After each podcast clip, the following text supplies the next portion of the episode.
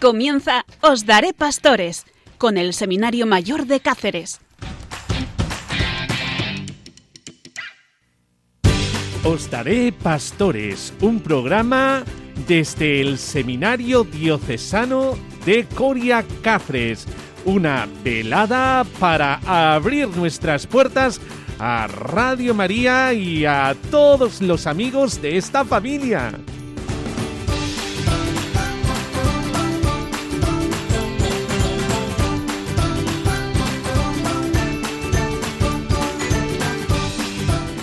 Y contamos con una parrilla muy entretenida, una parrilla que habla de oración, testimonios vivos, vida de santos, noticias vocacionales, entrevista, música. Vamos, vamos, vamos, que tenemos una noche espectacular.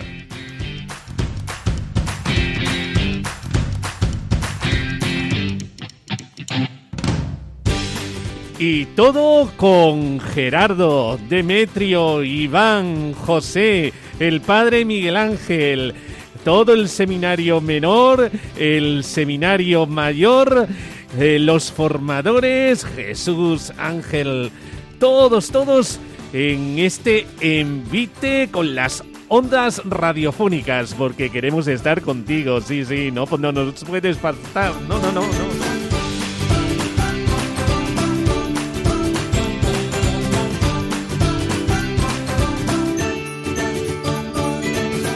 Comenzamos.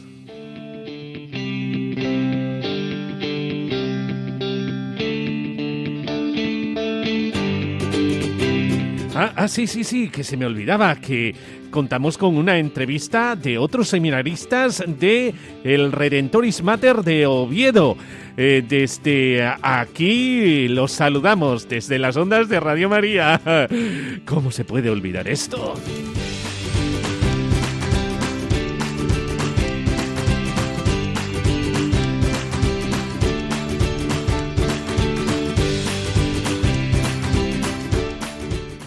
Ya, que ya empezamos. Vamos a centrarnos, oremos, que el Señor está con nosotros.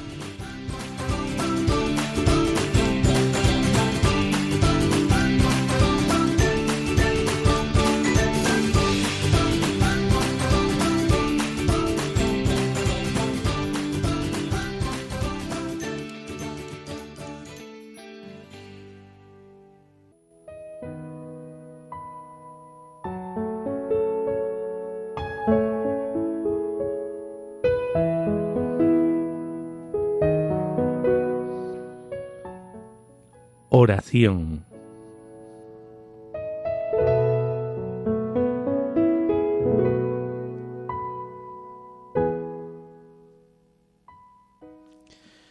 Señor Dios, Padre Todopoderoso, tu Hijo Jesucristo nos dijo, la mies es abundante, pero los obreros pocos. Pedido al dueño de las mies que envíe obreros a su mies. Animados por estas enseñanzas, te pedimos que envíes a tu iglesia numerosos y santas vocaciones para el sacerdocio y la vida religiosa. Concébelas fieles en su ministerio hasta el fin. Concédeles por tu, tu Espíritu Santo un gran amor a Dios y a los hermanos, para que en su misterio y en su vida busquen solamente de tu gloria. Despierta en muchos jóvenes una vocación sincera y alegre, con un espíritu de bondad, humildad y sencillez, y que quieran combatir su vida como seminarista y luego sacerdote de diócesis Coria Cáceres. Despedimos por Jesucristo nuestro Señor. Amén.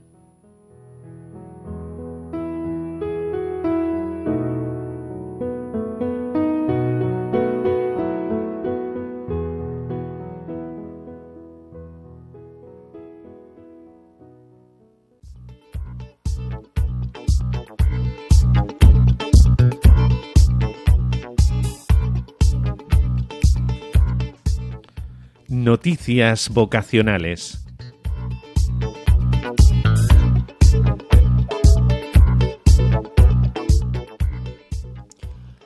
Salesianas misioneras celebran profesión religiosa de seis nuevas hermanas.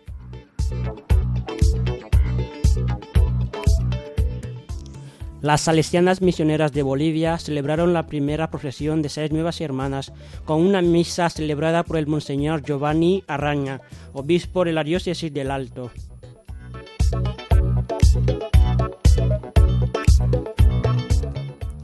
Sacerdote lanza juego de mesa gratuito para, para profundizar en la amistad con Jesús.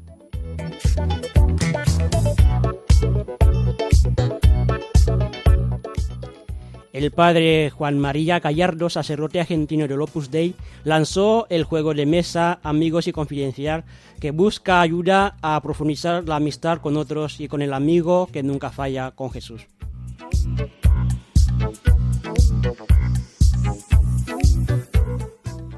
El Papa Francisco alienta a religiosas a ayudar a los jóvenes con la fuerza del Evangelio.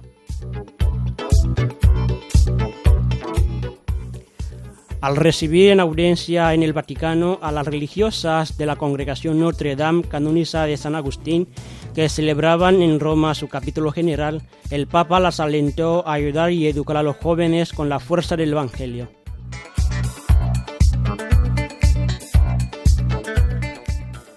Obispo recuerda la importancia de rezar por la unidad de los cristianos para que el mundo crea.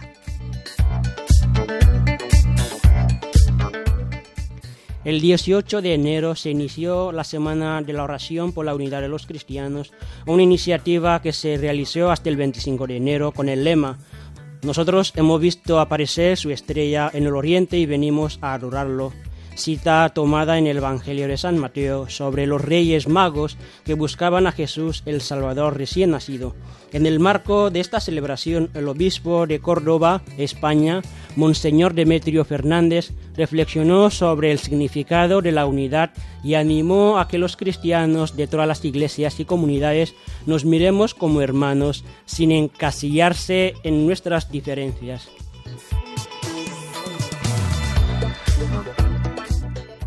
Varios jóvenes crean una plataforma para evangelizar en Internet. Buscamos dar fruto, no tener éxito.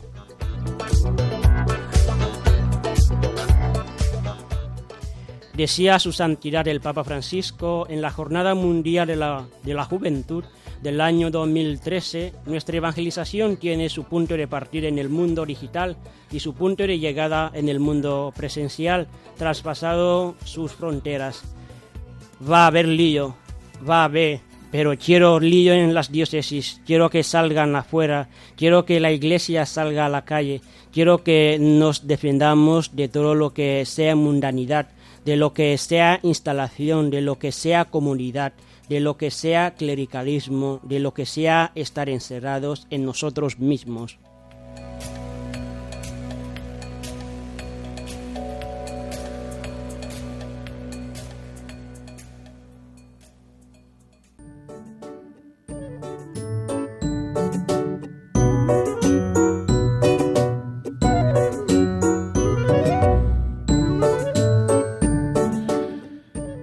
De nuestra cosecha.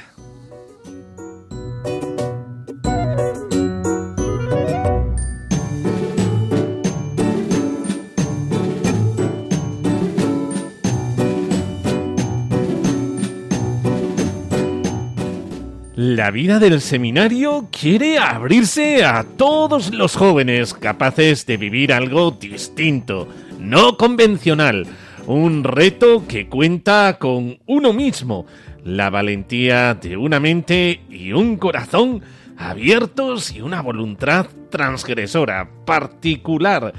Y es que eh, podéis participar en una convivencia vocacional en tiempos de coronavirus, sí, sin tapujos ni miramientos, eso sí, con todas las recomendaciones sanitarias. Para el día 5 y 6 de febrero del 2022. aquí en el Seminario Diocesano de Coria Cáceres, ubicado en Avenida de la Universidad 3 de Cáceres. Sus destinatarios son niños y jóvenes desde sexto de primaria a segundo de bachillerato. Comenzará el sábado día 5 a las 11 de la mañana y terminará el domingo 6 a las 5 para vivir momentos intensos y experiencias enriquecedoras que seguro que rompen todos los esquemas, compartiendo con otros chicos eh, que testimonian la alegría de vivir con sentido cada día, estudiando, jugando al aire libre, jugando a fútbol, música, oraciones, coloquios, actividades lúdicas, compartiendo amistad. Por eso, para más información, www.seminariocáceres.org. Una convivencia vocacional para todos aquellos que queráis compartir con los demás la amistad. Y no solamente esto, sino también el seminario es el lugar en donde se tiene una vez al mes cine. Sí, eh, cine para evangelizar. Y es que eh, tenemos la gran noticia de una película preciosa. Tengamos la fiesta en paz. Una película 100% optimista, una película 100% divertida, una película 100% musical. El domingo día 27 de febrero a las 5 y a las 7 la proyección de la película entretenida y festiva. Tengamos la fiesta en paz. Una película para verla padres, hijos, abuelos, nietos, hermanos, sobrino, primo, yerno, nuera, cuñados, suegros, vecinos, amigos, novios, compañeros, jefes, antepasados, mascotas, porque todos estamos eh, viviendo en familia y qué bonito ver una película, una sesión de cine por la tarde del domingo. Tengamos la fiesta en paz, que estará enmarcada en la decimonovena jornada de pastoral social de la diócesis de Coria Cáceres, para tener una tarde de película.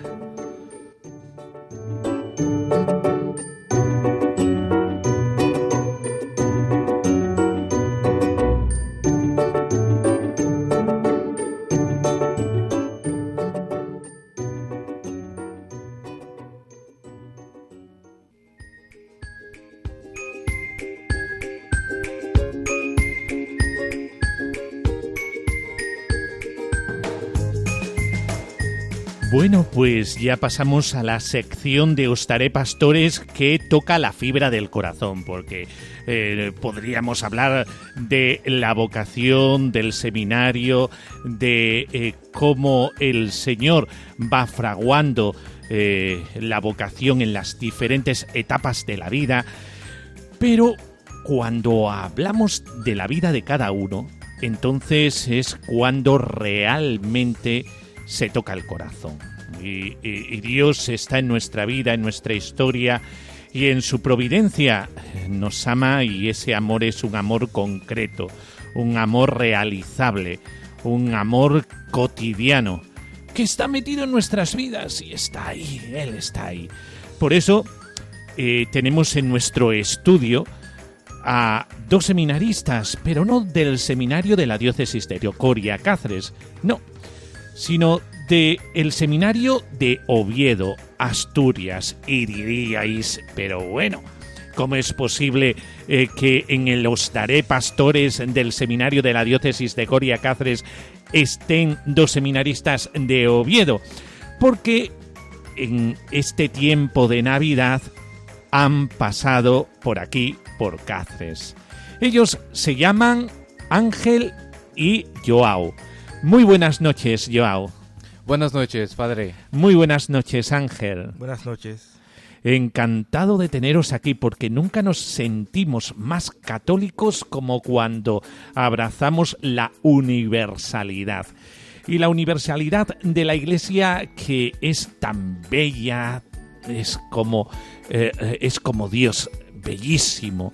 Y, y es bellísimo el el andar los hermanos unidos, dice el Salmo como una gota de agua que cae por la barba de Aarón. Pues así, así es la fraternidad. Y tenemos a Joao y a Ángel eh, para hablarnos de la vocación. ¿Por qué? Ya hemos escuchado en este programa los testimonios de las vocaciones de nuestros seminaristas y queremos también conocer cómo fueron la vocación de cada uno de ellos. Uno, hablamos de esta eh, diversidad en la iglesia de Costa de Marfil, Ángel, ¿verdad? Eres de Costa de Marfil. Sí, sí, de Costa y de Marfil. Joao, ni más ni menos que de uno de los países más grandes del mundo, Brasil, ¿verdad? ¿Eh? ¿Cómo van los bosques del Brasil? Cada día más verde. Eh, ¡Oh, qué alegría, Dios mío, que me digas eso, Joao! Eh, porque es que necesitamos, es el pulmón de la, eh, del mundo, de la tierra. Por eso necesitamos la Amazonía, que es ese lugar tan bello, ¿verdad? Que nos aporta nuestro oxígeno. Y por eso eh, Joao nos va a hablar de otro oxígeno y Ángel nos va a hablar también de ese país africano, Costa de Marfil, eh, que está por ahí en el eh, cabo este, ¿cómo se llama el cabo este de, de, de- de África? Eh, está cerca Costa de Marfil de... Está cerca de Ghana, de Ghana. Liberia sí, y está en la parte oeste oeste. de, África- de África. Ah, sí, es un país pequeñito, ¿verdad? Sí, sí, más o menos. Eh, Sí, sí, pero que tiene personas tan grandes como Ángel. Tendríais que verlo, ¿eh? Es un pedazo de hombre ahí, madre mía, de mi vida. Bueno, pues, y Ángel, eh, ¿cómo Dios te ha llamado, Ángel? Bueno, es que yo con la vocación es que tengo una historia un poquito particular. Lo primero es que soy de una familia cristiana, crecí en este am- ambiente. eh, mi madre es de la renovación carismática. Eh, entonces de pequeño ya tenía muchos contactos con la iglesia. Entonces de pequeño nos llevaba siempre a misa y siempre tengo una anécdota que siempre me, me hace mucho bien recordar, recordarla. Es que de pequeñito siempre nos llevaba a misa y el día que no querías ir a misa ella no te decía nada. Ella iba a misa, pero al volver, al momento de comer, te acercabas para comer y ella te decía, no, no, no has ido a, a misa, ¿no? entonces no vas a comer. Era un poquito es- eso. eh, eh, Una que- buena pedagogía, ¿eh? Sí. Apuntad, apuntad, madres. Es eso y ella lo hacía para hacernos ver la importancia que es la misa para, para ella y para nosotros y eso nos ha ayudado mucho todo el largo de, la vida. Entonces eh, eso, crecí en este am- ambien- ambiente, en una familia cristiana, luego recibí el, bautismo a los 12 años, ya un poquito mayor. En eso yo estaba en mi paro- parroquia tranquilo, que sí, yo estaba en, el co- en un coro de mi parroquia y todo. eh, Estaba en este ambiente y hasta llegar a la, a la adolescencia. Y siempre en este momento es un momento un poquito difícil, un momento de, de crisis donde cada uno está buscando su camino. Y ahí tenía un amigo que estaba en el grupo vocacional de la parroquia y era el grupo vocacional del Camino Nuevo Catecumenal. Y ahí me, me invitó una vez a participar en eso. Al inicio no, no quería y... Porque yo al inicio no quería saber nada de esta historia de vocación y todo. Porque tengo también un primo que es sacerdote diocesano ahí en Costa de Marfil. Y él y yo nos parecemos mucho, entonces cuando la, la gente le veían en la calle siempre preguntaba a mi madre, ¿qué tal a tu hijo sacerdote? Y mi madre, ¿mi hijo sacerdote? No tengo ningún hijo sacerdote. es decir, que nos parecíamos mucho, entonces la gente nos confundía. Entonces yo ya la gente decía, no, tú vas a acabar sacerdote como, como tu primo. Y yo, no, no, no, ¿qué, qué voy a, ¿qué voy a hacer sacerdote? Esta vida no me gusta. Y así empecé en este, en el grupo vocacional. Lo que me ayudó es que había jóvenes como yo, que ahí se sentían libres, podían hablar de, de todos los problemas que tenían. Y eso me ayudó un montón, ¿no? A ver que yo no, no era el único joven que tenía problemas, que podía hablar y todo. Empecé ahí en el grupo vocacional. Empezaron ahí no es no porque sentía algo tan fuerte para la vocación, pero Este concepto de libertad es muy importante, eh, Ángel, porque ¿tú qué pensabas de la libertad? es eso, yo tenía una visión muy infantil de la libertad, ¿no? Porque pensaba que la libertad era hacer lo que me daba la gana, hacer lo que quería, ¿no?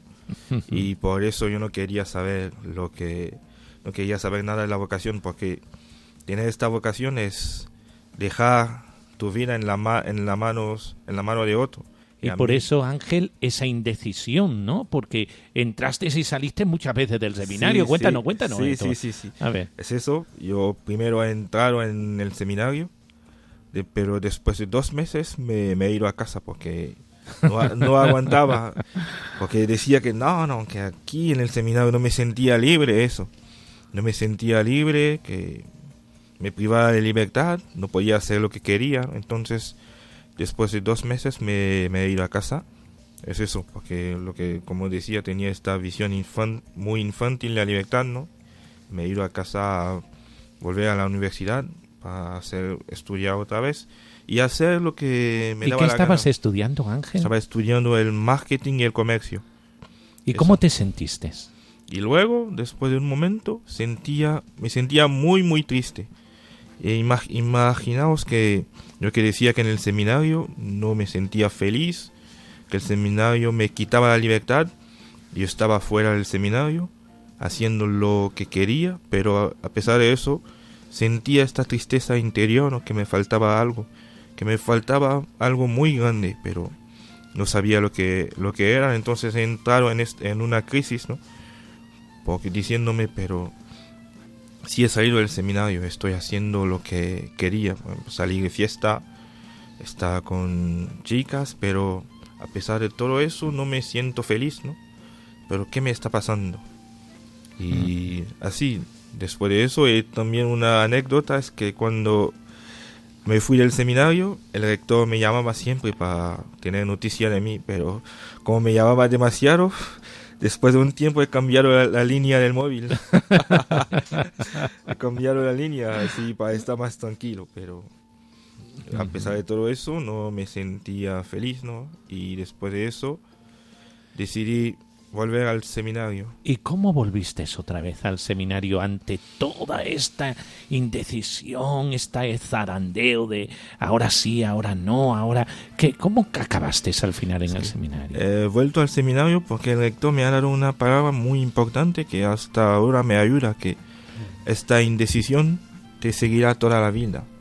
A pesar de ser sacerdote, puedes llegar a la ordenación y es el sacerdote, pero te seguirá toda, todavía esta indecisión.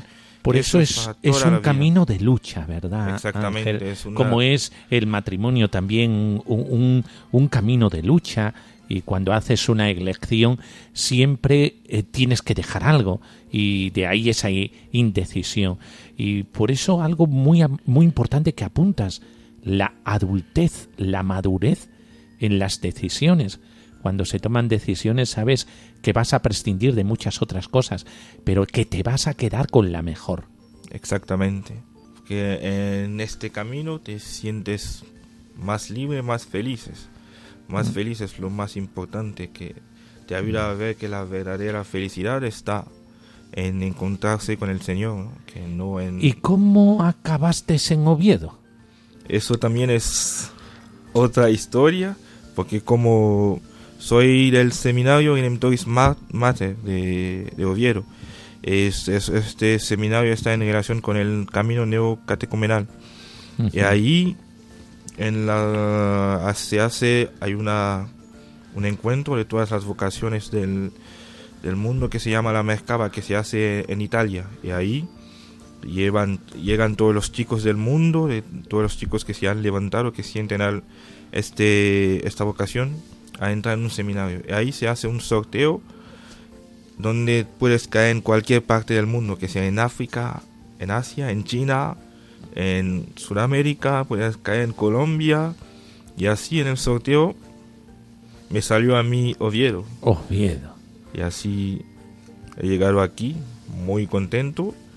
Al inicio fue difícil también porque es un cambio muy grande, un cambio de cultura, con la lengua y todo eso, y con el tiempo también, porque en África tenemos un tiempo más caluroso y aquí con el frío, sí, sobre todo ahí arriba en Oviedo, en Asturias, donde hace mucho frío y con tanta lluvia. Sí, sí.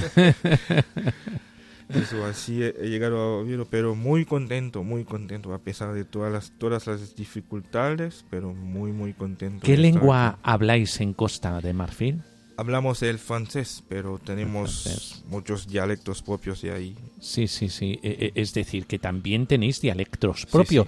¿Cómo se llama tu dialecto? Se llama Añí, el, el dialecto de mi padre, eh, de mi madre se llama Abron.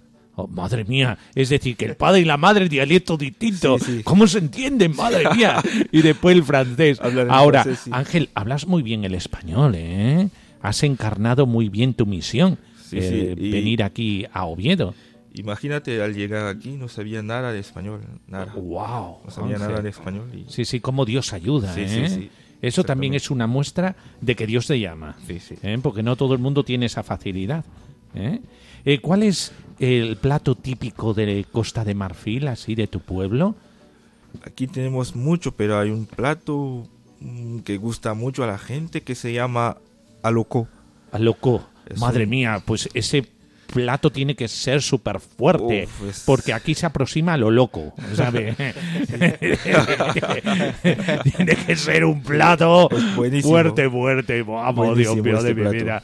Bueno, pues eh, algún día nos tienes que invitar, ¿eh? A, Sí, a- a- sí. a loco, ¿no? Sí, sí. A loco. ¿eh? Muy bien, fantástico, ¿eh? Y, eh, Joao, eh, de eh, Costa de Marfil pasamos a otro continente, a otro país, un país que llama mucho la atención porque es un país que eh, todos nosotros lo tenemos en la retina de nuestros ojos por los grandes bosques y hay allí algo también muy importante de color negro con granitos, ¿verdad? De ne- negros que se llama café, ¿verdad? Sí, ¿Eh? sí, café, sí, sí, el Eh, buen café, el buen café. Fíjate, fíjate. y, y- y- y por qué tiene tanta fama el cubano, el colombiano? Y sin embargo el brasileño se habla menos, ¿no? Del café brasileño. ¿O me da la impresión esa a mí? Mira, lo que pasa es que, bueno, son factores históricos, ¿no? Sí. Y eso es muy interesante, ¿no? Porque Sí. yo, a mí me gusta hablar mucho del café, porque, bueno, Sí, mi familia viene un poco de esto, ¿no? Mi, mi familia vive del café, de la producción del café. Y eso que acabas de decir es una verdad, ¿no? El café de Brasil se habla muy poco. Muy ¿no? poco, Muy poco. ¿no? Y un café tan bueno debería decirse más, o sea, publicarse más y hacer un poco más de propaganda. Claro, hombre. Eh, pero son factores históricos ¿no? que, que, que acaban ocurriendo ¿no? y, que sí que eh, de Colombia, por ejemplo, se, se enfatiza más o suena más, ¿no? Y que son anécdotas muy interesantes ¿no? que han pasado a, a lo largo de la historia que hacen que estos sean más conocidos. Pero o sea, lo que importa es la calidad. Bueno, la calidad nosotros eh, la tenemos garantizada y esto nos basta, esto nos basta. Así es que eh, ya sabéis, ¿eh? No lo dice por nada, no porque sea del Brasil, pero... sí, sí. Qué bien. ¿Y por qué traemos a colación lo del café? Porque mirad por dónde Joao tiene eh, en su familia un oficio que es el oficio de plantar café y de elaborar el café. Por eso nos hemos ido ahí, por eso nos hemos ido a lo del café. ¿eh? Háblanos, Joao, de tu vocación. Eh, ¿Cómo surgió tu vocación?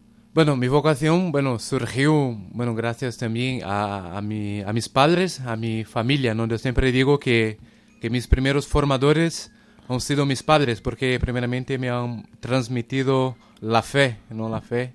Y a través de esto, bueno, he podido descubrir esta vocación tan peculiar y, y un mundo de hoy bastante rara, ¿no? Y fue ahí, ¿no? Bueno, yo, bueno, Brasil es muy grande, así que voy a concretizar un poquitín, porque yo soy de la zona de São Paulo. Y de la zona de São Paulo, de una ciudad, ciudad llamada Caconde, ¿no? Caconde, ¿no? Entonces, de ahí provengo. Mi familia, eh, desde mi tatarabuelo, bueno, y sus antecedentes también, que yo ya no, no sé ni siquiera nombrar, viven de esto, ¿no? Del café, de la producción de café. Y tenemos ahí una finca, ¿no? Con sus hectáreas. Y vivimos de esto, ¿no? Y yo he crecido en medio a la naturaleza, a la tierra. Y a mí me encanta, la verdad, eh, trabajo, eh, trabajo en el campo porque a mí siempre me encantó porque yo veo que es contemplar las maravillas de Dios, porque veo cómo Dios da su fruto al hombre sin más. Y, a mí parece un milagro que un día tú sembras una semilla y pasa unos meses y ya tiene un árbol y que mogollón de frutos, ¿no? Es algo tremendo. Algo tan, tan natural, pero a la vez hay algo por detrás tan muy, muy bonito, ¿no? Y de ahí, bueno, mi vocación nació, mm, bueno, fue un descubrimiento también, porque mis padres siempre me llevaron a la iglesia también, a la misa, son católicos, practicantes de todos. Pero yo también, llegado a un momento determinado de mi vida, también terminando el bachiller, ¿no? Yo tenía que decidir de qué iba a hacer yo de mi vida, la carrera, ¿no? La famosa carrera que todos los jóvenes yo creo que se plantean, ¿no? ¿Qué, qué hago yo, no?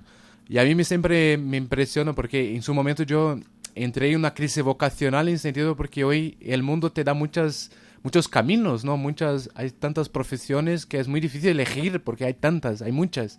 Y yo decía, ¿para qué valgo yo? ¿Para qué valgo yo? ¿Para esto o para lo otro? Era muy difícil. Pero sí, viendo un poco el contexto, a mí me encantaba la tierra. Y yo decía, y mi padre también me, me apoyaba mucho, y hacer ingeniería agronómica. No, no sé si se dice Sí. a ti, porque veces- Ingeniería agrónoma, sí, Listo. sí, sí.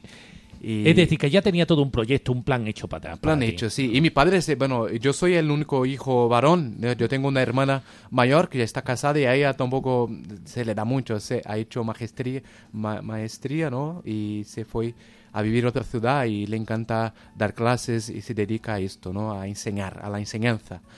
Y a mí, mi- yo, bueno, me tocaría lle- llevar a frente los negocios de la familia y todo, ¿no? Y son bastante las dos hectáreas de todo y, ayuda- y ayudar sobre todo a mi padre ahí en la finca, ¿no? Y llevar los negocios, porque da mucho trabajo, ¿no? Porque yo siempre bromeo con la gente, ¿no? Porque cuando la gente toma el café en la taza parece que es algo que cae del cielo, pero vamos, para que el café llegue a la taza, vamos, hay mogollón, hay mucho trabajo por detrás, muchas manos por detrás. Sí, sí.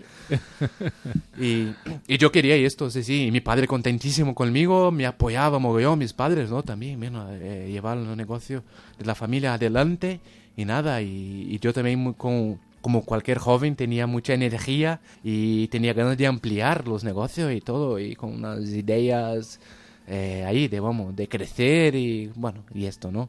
Pero, como siempre se dice, ¿no? Los caminos del Señor son otros, no son distintos. Y, y a mí un momento, un momento determinado de mi vida yo eh, he tenido todo, sí, en cierto sentido materialmente diciendo, he crecido en una familia que, bueno, en plan, teníamos una condición económica buena y todo esto, y que nunca, en cierto sentido, nunca ha faltado de nada, pero yo mm, era infeliz, no estaba contento, la verdad. ¿verdad? Podría tener todo, pero yo me cuestionaba, ¿de qué me serviría todo esto? Si, si en fin de cuentas tengo hambre todavía, tengo sed, pero ¿de qué? ¿no? Si tengo todo, qué raro, ¿no?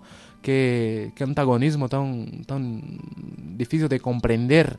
Y esto fue un proceso que yo veo que Dios también tiene preparado, ¿no? Ve que la vocación es que Dios da a quien quiere y como quiere, porque yo mismo, yo humanamente hablando no elegiría, ¿sabes? Es que vamos.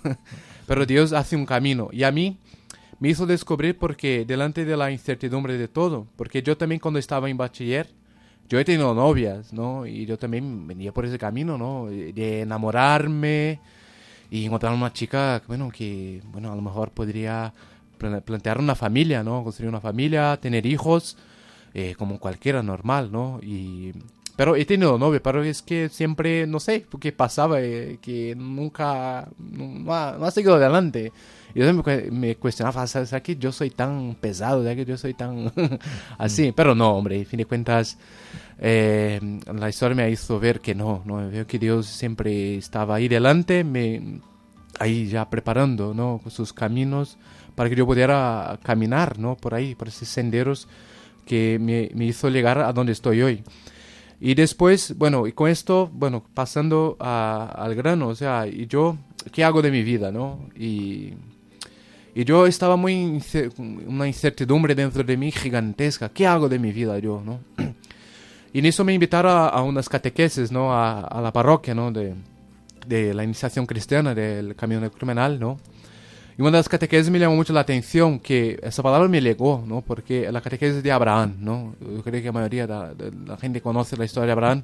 Y que Dios le aparece y le dice, mira, Abraham, deja tu tierra y tu parentela, que yo te daré una tierra y una descendencia, ¿no? Como las estrellas del cielo y como la arena de la playa.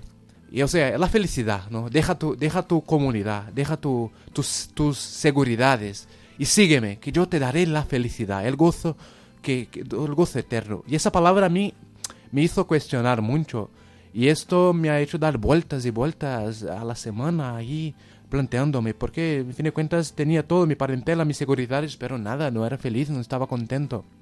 Y, y el mandato de Dios, deja todo, déjalo todo y sigue el camino del Señor, ¿no? Deja tus seguridades. Y esto, eh, yo fui a hablar con mi párroco, mi párroco ahí, ¿no? Eh, se llama Don Iván, ¿no? Y falleció eh, el año anterior, eh, al cual le debo mucho, soy muy agradecido a él, ¿no? Porque yo veo que ha sido una persona que Dios puso en mi vida para también me ayudar a, a ver las cosas en su momento, ¿no? Me, me ayudó mucho. Y le comenté mi situación porque, bueno, a lo mejor eh, tenía planteado ir a, a la universidad, hacer la carrera de ah, ingeniería agrónoma, pero a la vez eh, me surgió esto, que quería me hacer una experiencia de eso, de dejarlo todo y seguir los caminos de Dios. Y a lo mejor donar mi vida al servicio de la evangelización, anunciar a Jesucristo, ¿no? Y anunciar la vida eterna a la gente que, que no conoce, porque hay gente que no conoce esto. Y me habló, me ayudó mucho. Ah, primeramente porque era, esa época era muy joven, entonces tenía mucha energía y a lo mejor estaba un poco con la cabeza un poco en las nubes. Me ayudó mucho a poner los pies en el suelo, ¿no? Y eso fue muy importante porque a partir de ese momento ya empecé a reflexionar de forma más concreta. En eso te- eh, tenía, eh, tenía que hablar con mis padres, ¿no? Porque el próximo curso ya empezaría la carrera y te- bueno, mi padre siempre me hacía una presión. Mira, tenemos que ya ir a ver a la universidad que vas para poder ya hacer la matrícula y hacer de cosas que se exige, ¿no? Para entrar en una, en una universidad. Pero yo estaba... Me daba mucho miedo de decir, asumir esto, ¿sabe? Es un poco así, de decir a la gente, ¿qué, qué- la gente va a pensar de mí, no? Da un poco así de vergüenza, ¿no? Pero veo que el Señor siempre hace las cosas muy bien, porque en un momento determinado que yo menos esperaba, las cosas eh, me salió esa valentía, ¿no? Que yo veo que viene del Espíritu Santo, porque de mí me daba mucho miedo de asumir esto públicamente, ¿no? Y decir a mis padres, que a cual ha sido un, un choque, ¿no? Para mi padre principalmente, porque ya tenía todo un proyecto para mí de, de seguir todo esto. Y cuando le dije que, que a lo mejor eh, yo tenía esa vocación al sacerdocio y que Dios me, me llamaba, se puso un poco así, medio, como decir, pálido, ¿no? no sé cómo decir, pero sí, se asustó bastante. Y esto, y yo siempre digo que mi vida fue, las cosas fueron muy rápidas. Yo creo que Dios siempre ha estado ahí, me, o sea, antecediendo, preparando el camino, porque siempre fue muy rápido. Porque al momento que hablé con mi párroco, mi párroco me destinó a, a los grupos de discernimiento, ¿no? Para hacer un acompañamiento vocacional. Que normalmente es un año, ¿no? Que a los domingos hacíamos un encuentro y todo. Y yo llegué a participar de un encuentro solamente, de un domingo que, que he ido. De repente después eh, me levanté ¿no? en una convivencia de inicio de curso, que a lo cual después ya era miembro de una comunidad de los neocatecumenales, y que se hacía este, este llamado ¿no? a, la vocación, a la vocación misionera, ser sacerdote misionero, a llevar el Evangelio a los confines de la tierra, a donde la gente todavía no conoce a Cristo. ¿no? Y, el, y la, la persona esa que hacía ese llamado es- tenía una energía y a mí me, también me contagiaba. Me dijo, Lini, quiero esto para mí, a anunciar a la gente a Jesucristo, anunciar la vida eterna. Y me hizo mucha ilusión. Y yo me levanté y preguntaba, ¿quién está disponible y está dispuesto a donar su vida al anuncio del Evangelio que se ponga de pie? Y ese momento no, no me- no me pude aguantar y me levanté, me levanté. Y, y esto después empezaba todo el proceso ese de discernimiento, ¿no? Y a la vez ha sido un combate también, porque y dentro de casa también, porque a mí, y eso es muy interesante, porque la gente se cuestiona, mira, si tus padres eran católicos y todo, cristianos, ¿cómo les costó tanto esto, no?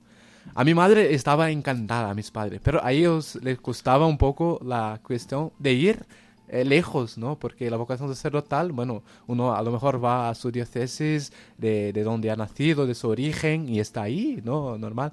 Pero a la cuestión de ser misionero, bueno, eso significa que vas lejos, ¿no? ¿No? Sí, mi madre me preguntaba, vas a lejos, ¿no? Que mi madre es muy sencilla. Sí, sí, mamá, sí, sí, a lo mejor sí, mamá. Y yo, ay, mamá, eso no se puede, tú eres mi niño, no puedes salir de aquí, ¿no? Y, y era un poco así. Pero el Señor yo creo que les ha concedido una gracia también de, de, dejarme, ¿no? Y siempre me dijeron, mira, hijo, si tú estás contento, nosotros también. Te apoyaremos y sepa que aquí está tu casa y cuando quiera volver, aquí está. Bueno. Y fuiste a Brasilia. A Brasilia, sí, sí. Eso fue mi primer destino. Sí, Fíjate cómo son las oh, cosas de Dios. Cosas. Y eso de un mes, de, de, un encuentro me enviaron a Brasilia para a participar de una convivencia y ahí me dijeron, eh, mi párroco, ¿no? que era, estaba el jefe del equipo de vocacionados ahí, me dijo, me dijo, mira, tú vas a esta convivencia, que es un fin de semana, viernes, sábado y domingo, tú vas ahí para escuchar los chavales, a los chicos, las experiencias. Y en Brasilia era una convivencia, una convivencia muy importante, y era la, convivencia de fin de curso, y era una convivencia nacional, imaginaos, porque Brasil, Brasil es muy grande, entonces eran vocacionados de todo el país, ¿no? Entonces me dijeron, mira, tú vas ahí para escuchar las experiencias de los chavales y vas ahí para poder eh, si te aporta algo y te pueda ayudar en tu discernimiento. Y nada, ya la, y yo me, me, fui a Brasilia y he estado ahí y, y, la verdad que me ayudó mucho. Me edificó mucho escuchar a los chavales. Y pero vino la sorpresa, porque como le, le decía antes, porque Dios siempre ha actuado muy rápido conmigo, muy rápido. Yo creo que nunca me ha dejado racionar porque me conoce, a lo mejor por esto, ¿no? Y lo que pasó que al terminar la convivencia el domingo se hacía el discernimiento, porque ahí ya los vocacionados que ya llevaban bastante tiempo ya eran destinados a otros seminarios. Ya, mira, fulanito de tal, tú ahí, pa, pa, pa. Y luego el domingo, al final de la Eucaristía, el catequista de la nación, el sacerdote, va diciendo, fulanito de tal, de pie, ¿aceptas ir al tal seminario? ¿Sí o no? Y sí, una sala de palma, ¿no? Y de repente me dice, João, de pie, ¿aceptas ir a Brasilia? ¿Sí o no? ¿no? Y, te pregunto ahí, el momento, ¿no? no te, pregunto, mira, te damos una, una, semana para que pienses, no, no, ahí delante de todos. Y yo emocionadísimo y he dicho sí, ¿no? Así, y después me, me fui cayendo y decía, jolín, ¿qué, ¿qué voy a decir yo? ¿Cómo? Y después eh, ya había un destino, un seminario, ya me habían destinado a Brasilia, al seminario Redentores Mater de Brasilia, a empezar el proceso de formación. Allí hiciste filosofía y cómo al final acabaste en Oviedo. Bueno, ahí fui a, a Brasil, he estado ahí esos tres años eh, en proceso de, de, formación y terminando la filosofía, es que, como he dicho antes, no se trata de una vocación misionera. Y el seminario de Redentores Mater de Brasilia es un seminario muy grande, grande, en estructura y bueno, en vocaciones también. Entonces ahí hay una dinámica, ¿no? Hay una dinámica de que el rector todos los años envía dos seminaristas a Porto San Giorgio, a Italia, ¿no? a cual mencionaba Ángel, ¿no? que se hace una, un Merkabah para todo el mundo. Para todo el mundo, no Merkabah. Eso eh, se hace un poco de referencia al, al, al carro de fuego de Elías, de ¿no? Que para todo el mundo, la evangelización. ¿no? Y terminando eh, la filosofía, mi, mi, grupo, ¿no? mi promoción, ya, ya habíamos terminado la filosofía y esta etapa de la formación nos tocaría hacer un tiempo de itinerancia, ¿no? Y yo ya tenía mis proyectos también, yo ya estaba un poco ya, eh, como se dice, in, instalado, ¿no? Ya tenía Sí, sí. Toda mi, todo controlado, ¿no? Entre comillas, ¿no? Que nos, hoy nos encanta tener todo controlado. Y de repente Dios viene y actúa fuertemente, porque yo con, ya con la idea de hacer la misión, eh, llega un momento determinado, habíamos, y me acuerdo como si fuera ayer, porque ha sido en un, un, en un miércoles, ha sido en septiembre, ha sido después de, de rezarmos la intermedia, ¿no? Y el rector dijo, mira, quedaos todos aquí, nadie va al comedor por ahora, porque voy a hacer un sorteo para ver quién va a, a Porto San Giorgio, ¿no? una, ciudad de Italia. Y todos quedamos así temblando, ¿no? Y mi grupo quedamos tranquilos porque dijimos, pensábamos con nosotros, "Mira, nosotros no nos toca porque nos toca ir a la itinerancia y ya está, bueno, tranquilos. Pero de repente eh, el rector nos explica un poco, nos va preguntando uno por uno la disponibilidad, porque es importantísimo, ¿no? Una persona estar disponible, porque eso, la libertad siempre está en juego, ¿no? Y es importante a la vocación. Y de repente me dice, João, de pie, ¿aceptas ir a, a Puerto San Giorgio? ¿Sí o no? Y la misma historia. y se me vino todo, fal, jolín, es que, es que, vamos, se me rompió todo lo que tenía planteado. Y he dicho sí. Y me fue muy sorpresa que fue todo muy rápido porque me dijeron el miércoles. Y el viernes ya era el viaje. Y yo, y yo, y yo me planteaba, ¿y el billete cómo voy a hacer? Es que no tengo nada, no tengo dinero y tampoco... Y el rector me decía, mira, tú tranquilo, Dios ya tiene pensado todo. O sea, ya tenía el billete, ya tenían todo. Y gracias a Dios ya estás en el sexto curso. Sexto curso, sí, en el, último sexto curso, curso, ya en el académico. último curso académico Y nada. de los eh, de todos los estudios eclesiásticos. Pues muchísimas gracias, Ángel, muchas gracias por estar esta noche con nosotros. De nada, nada. Y muchas gracias, Joao, eh, por estar eh, con nosotros y compartir con nosotros tu vida, eh, porque hay muchos jóvenes que seguramente nos están escuchando y han pasado por vicisitudes como las vuestras. Y gracias a un testimonio puede ser que les mueva a poder seguir más a Jesucristo y poder seguir un estado de vida como es el sacerdocio. Muchísimas gracias. Se me olvida una cosa, eh, porque eh, esto es muy importante. ¿Y cuál es el plato típico de tu ciudad, Joao? Mi ciudad, nosotros le llamamos eh, el churrasco. El shu- ¿Cómo? Churrasco. sí. Churrasco. Es que eso parece más japonés que... Sí, sí. Bueno, es car- bueno, nosotros tenemos la famosa picaña, ¿no? Que es bueno, eh, un poco parecido a la barbacoa, pero es mucho mejor que la barbacoa, barbacoa vuestra vamos. ¿no? no, no se vaya, compara. hombre. Y es la picaña que se hace ahí en carbón y está muy rico. Oh, ¿no? qué bueno, No, no, qué bien, claro. muchas gracias, eh, Pues nada, padre. Bueno, pues eh, esta es la vida de aquellos que quieren seguir a Jesucristo como sacerdote, aquellos que están llamados a ser servidores, misioneros, pastores de todas aquellas comunidades que necesitan ver a Jesucristo cabeza y pastor.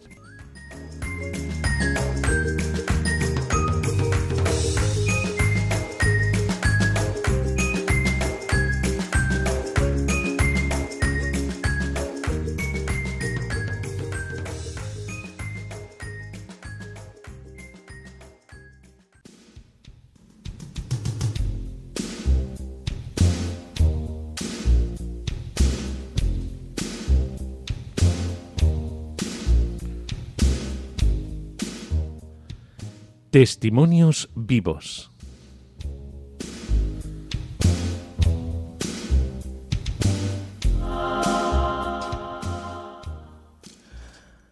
Hoy comentaremos eh, el testimonio de, de- de- un sacerdote, bueno, que ahora es sacerdote, pero que antes era un traficante ¿no? de la mafia japonesa. Se trata del padre Donald, ¿no? Eh, es muy impresionante ¿no? lo suyo. Resulta que, o sea, cuando era joven, el padre Donald pertenecía en la temible mafia eh, japonesa eh, Yakuza, ¿no? Eh, Era drogadicto y estaba totalmente alejado de, la fe católica en un momento de su vida. Cuando solía estar constantemente drogado, leyó un libro sobre apariciones marianas que habían tomado de un instante al azar y allí comenzó su, su, su conversación, ¿no? Así que, así es, ¿no? En síntesis, pero el recorrido es el siguiente, ¿no? Eh, el padre Donald fue adoptado, ¿no? Por, una familia militar y cuando tenía 10 años se, se mudaron de Virginia al sur de, de California. Pronto eh, se sintió atraído por el estilo de vida liberal. Eh, para él era un sueño, ¿no? Un paraíso en la tierra, ese di- disfrute. Entonces le hizo pensar que debía comenzar a divertirse, a hacer cosas que le hicieran sentir bien. A los 13 años ya vivía solo por el placer, ¿no? Eh, solo se divertía, así como lo dice su, testimonio él mismo, ¿no? Eh, sacerdote recuerda que un día su padre le dijo que la familia se mudaba a Japón y el muchacho se enfureció porque no quería dejar California por la vida que ya tenía hecha ahí, ¿no? Eh, la vida en la calle, ¿no? Pero por obediencia a los padres no, se fue a Japón y cuando llegó a Japón el joven eh, hizo amigos con, costumbres similares y a través de ello conoció a la Yakuza, ¿no? La temible mafia japonesa. Eh, Takome mismo da su testimonio, ¿no? Que era el, el chico, el, caucásico, ¿no? El que le pedían llenar la mochila con drogas y dinero para llevarlo a los diferentes casinos, ¿no? Que había en la isla esa, ¿no? La isla más grande de Japón, ¿no? Él mismo lo narraba, ¿no? La isla es eh, Honshu, algo así. Eh, por esta vinculación y por sus actividades eh, delictivas, pronto se convirtió en alguien buscado por las autoridades de Japón y Estados Unidos, ¿no? Cuenta que dos militares eh, le echaron del país con las manos y pies atados, ¿no? Después, después fue liberado bajo la custodia de, de su padre, ¿no? Donald fue enviado a un centro de rehabilitación donde estuvo tres meses, pero el mismo día que salió recayó en las drogas. En ese momento, él mismo da como cuenta, en ese momento de su vida, la felicidad significaba, sentirse bien, ¿no? Tener mujeres constantemente y, dro y drogas, ¿no? Vivir esas experiencias al máximo y sentirse feliz. Pero obviamente se volvía a la realidad. Entonces yo trataba de no estar sobrio, ¿no? Eh, hubo, hubo años donde yo casi estuve sobrio, ¿no? O sea, era eso, ¿no? Lo que el padre Donan en sí estaba buscando, ¿no? Pero en una ocasión, mientras se drogaba, la situación se descontroló y Donald despertó en un hospital donde los médicos tuvieron que luchar por salvarle la vida, ¿no? Luego de esa experiencia, ocasionalmente se preguntaba por el significado de la cosa, ¿no? Que, pero siempre lo hacía en términos de vivir experiencias al límite, ¿no? y no en, en, sentido religioso. Bueno, esto sería lo último, ¿no? Y cuenta que en, en una noche, cuando casi el, Donald tenía ya 21 años, estaba en su habitación. Comenzó a tener oscuros pensamientos que pasaron del pánico a la idea de suicidarse y buscó distraerse y tomó un libro al azar en la estantería de su padre. El texto era sobre las apariciones de la Virgen María aunque su madre era católica, él había rechazado la religión hacía muchísimo tiempo, por ello no tenía ni la menor idea de quién era la Virgen, ¿no? Y sucedió que cuando empezó a leer el libro se enganchó, se enganchó, ¿no? Y hablaba sobre una hermosa mujer llamada María, que era la madre de Jesús, ella bella, tan bella que su feminidad y su amor podían hacer que los niños pequeños se echaran a llorar y cayeran de rodillas, ¿no? Eso le fascinó él mismo lo cuenta, ¿no? Dijo que pienso que Dios utilizó la belleza de la Virgen María para llegar a mí. Y fue un método brillante porque funcionó. Él mismo eso decía, ¿no? Leí todo el libro en una noche, ¿no? Y comenzó mi enamoramiento radical por Jesucristo. En su libro, Sin vueltas atrás, un testigo de la misericordia, el padre Donald contó lo que sucedió a la mañana siguiente, ¿no? a su madre, ¿no? Fueron a su madre y le contó sus experiencias antes de las 6 de la mañana, ¿no? Que no podía, o sea, incluso no podía dormir, por eso que había vivido ya en su interior lo que había sentido tras leer el libro, ¿no? Y su madre, ella, comenzó a buscar eh, desesperadamente a un sacerdote, pero ninguno de los que llamaba podía atenderlo en ese momento. En el mejor de los casos le decían que podían recibirlo en dos horas más, algo que no aceptaba su madre porque veía la urgencia de la situación, ¿no? Entonces, cuando seguían repasando opciones, Donald recordó que había una iglesia cercana donde podrían recibirlo.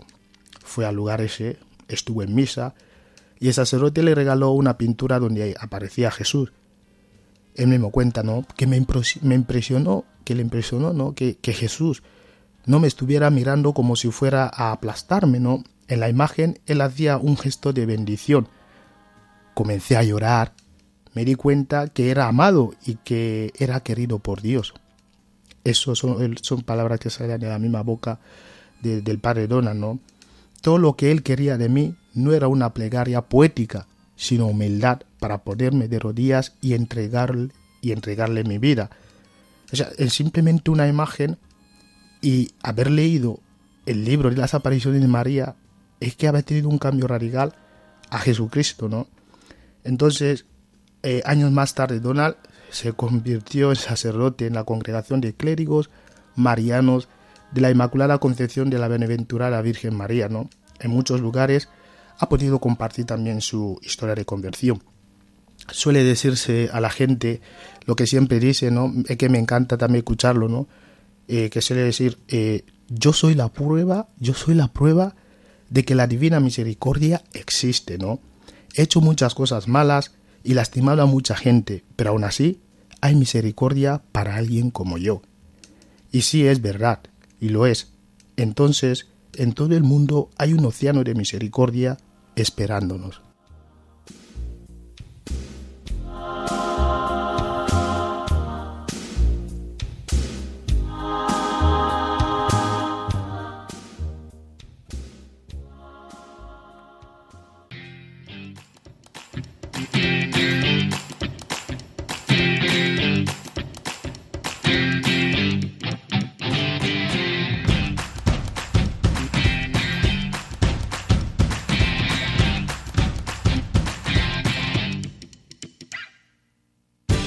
Con esta entrevista tan sabrosa con los seminaristas de Oviedo, terminamos nuestro programa Ostaré Pastores, un programa hecho desde el seminario de la diócesis de Coria Cáceres, con Demetrio, Gerardo, Iván, José, los dos Pablo, Alain, Daniel, Mario y todos los otros eh, formadores, Jesús, Ángel, un servidor, el Padre Miguel Ángel, todos en una misma línea. Es siguiendo los pasos, las huellas de nuestro Señor. Y ahí es donde encontramos la verdadera felicidad. Estamos totalmente al tanto de los pasos de nuestro Señor. Por eso queremos comunicároslo, queremos comunicaros esa felicidad. Queremos comunicaros que todos nosotros tenemos una alegría profunda y es el seguir el amor misericordioso de nuestro Señor. Y por eso queremos contagiar de esta alegría, de este gozo, si es que vamos, estamos pirados por el Señor. Si queréis poneros en contacto con nosotros, a este correo electrónico contacto arroba seminariocáceres.org contacto arroba y nos despedimos con lo que mejor sabemos hacer que es hablar bien de vosotros. La bendición de Dios Todopoderoso, Padre, Hijo y Espíritu Santo, descienda sobre vosotros. Hasta el próximo día, desde aquí, desde Radio María, os daré pastores. Qué bien se está con vosotros, madre mía, si es que nos lo pasamos genial.